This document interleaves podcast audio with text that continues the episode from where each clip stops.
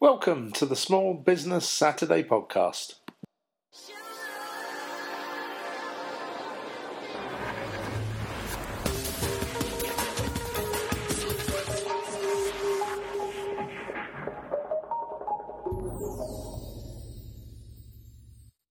Hello, and welcome to our latest Small Business Saturday podcast, where we try and keep you in touch with all the developments in this year's campaign and how you and your business can get involved.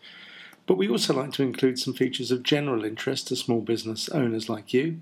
In this podcast, we will be talking about one of the issues that seems to be of interest to many small businesses that we talk to how to best use social media. We'll also be talking to Craig Beaumont from the Federation of Small Businesses about how to get started with trading overseas.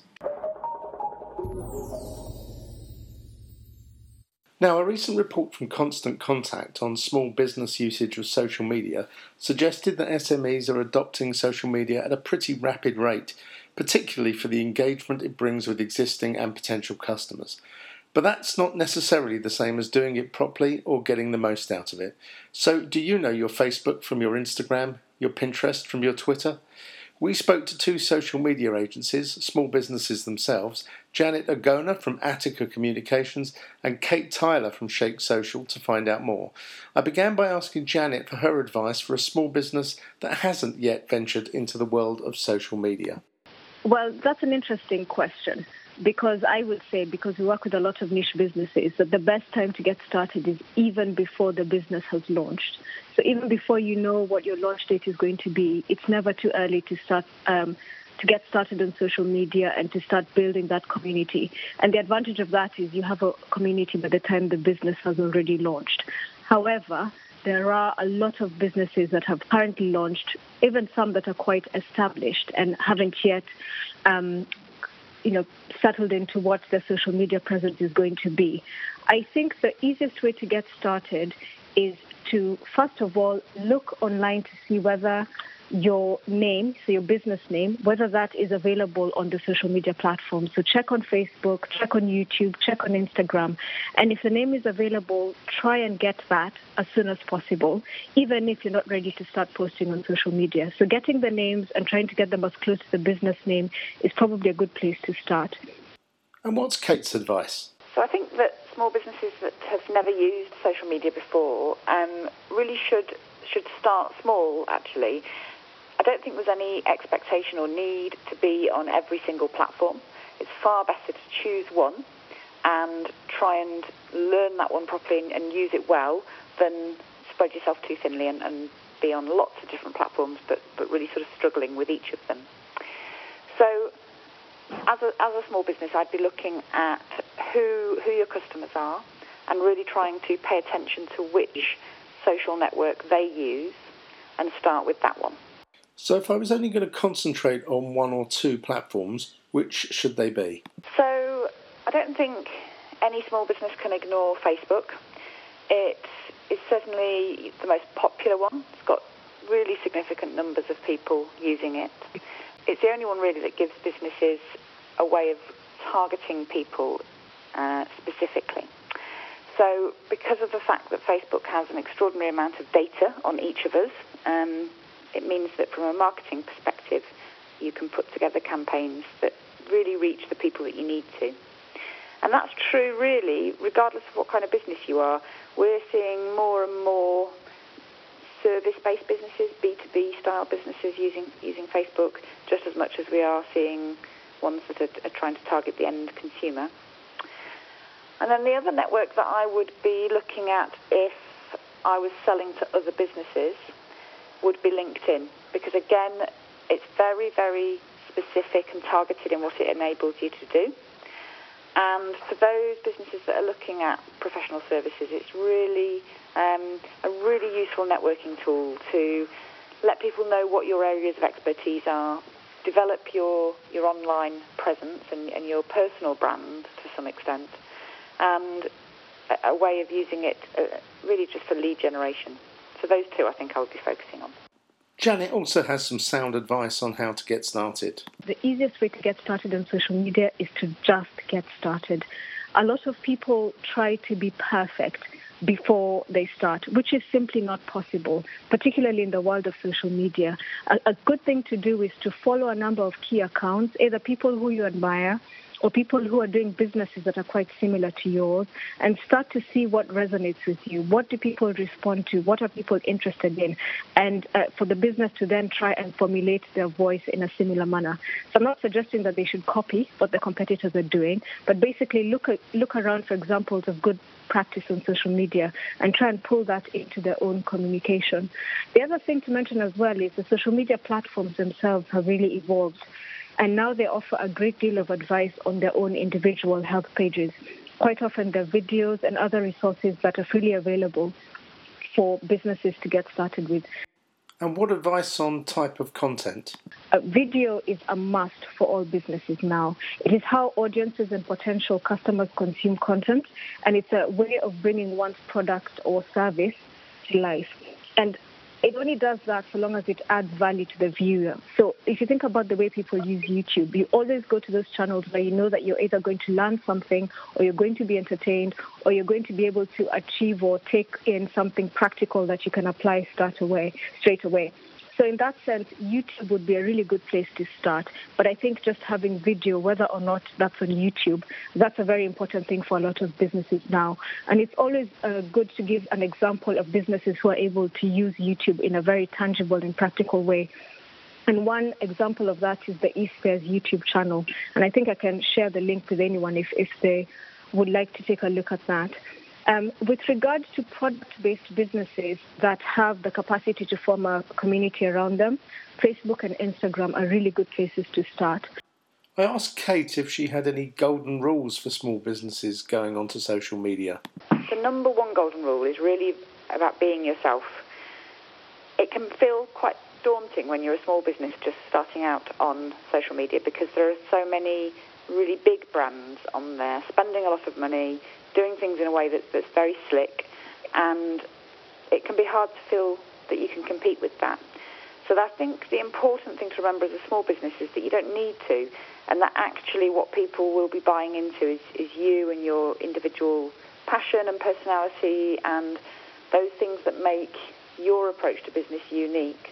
So rather than trying to copy what the big brands are doing, I would really encourage people to just be themselves and be genuine uh, be honest, and you know be upfront about the, the, fact that you're a small business, but you've got a huge amount of, of passion and, and expertise and, and, ideas and, and uh, whatever else it is you bring to the table.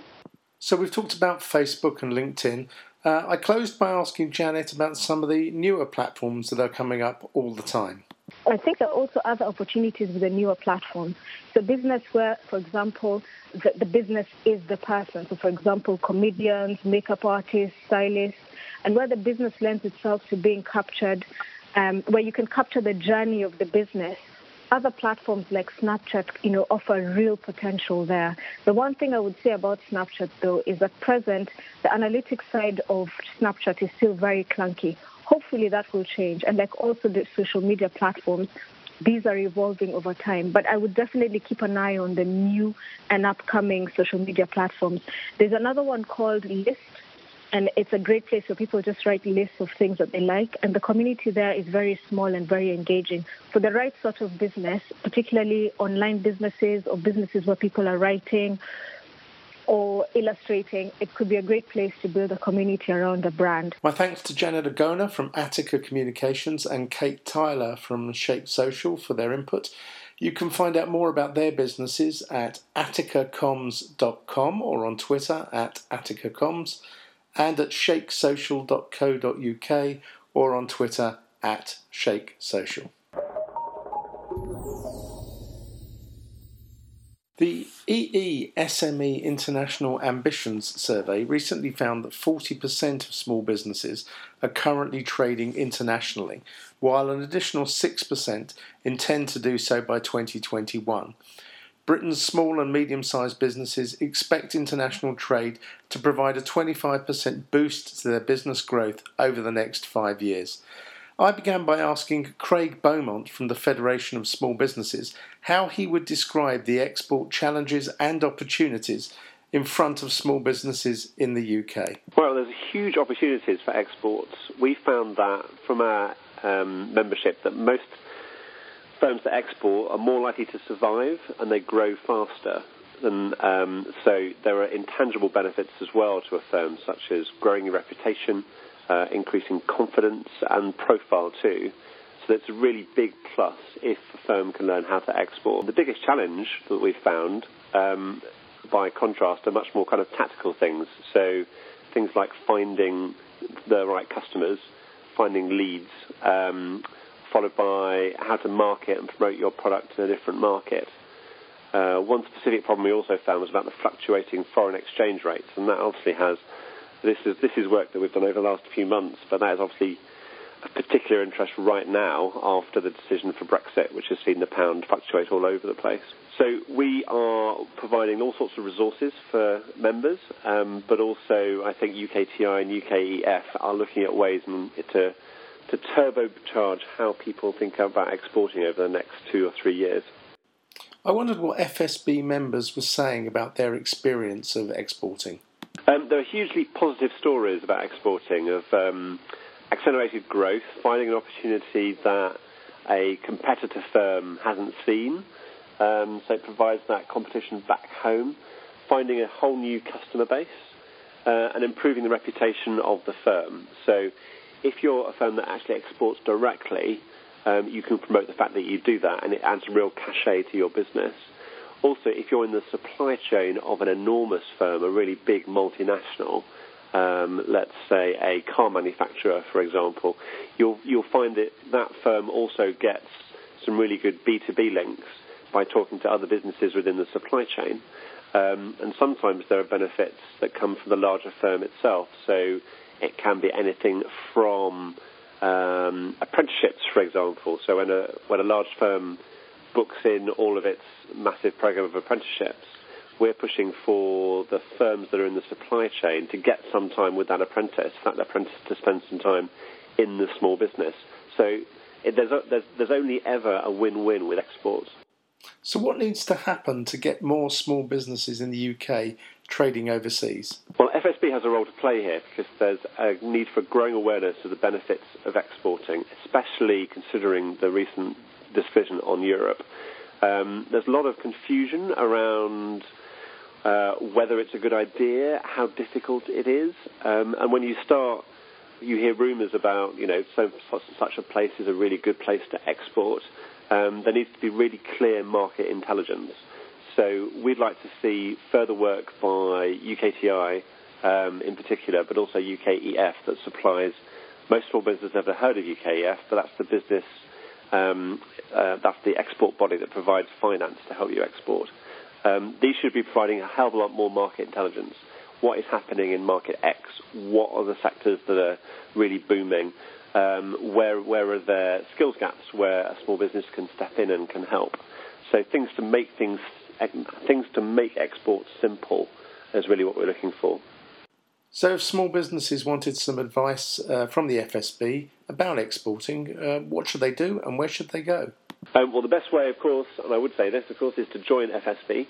Um, we're going to be launching a big report um, about exporting shortly on the 18th of July, working with UKTI, um, BIS, and the Exports Minister, Lord Price uh, we're going to come up with some really cool analysis into what works, what doesn't, and giving some signals as to how to take things forward. My thanks to Craig Beaumont, and if you want to find out more about that report or any other information, the FSB's website is www.fsb.org.uk.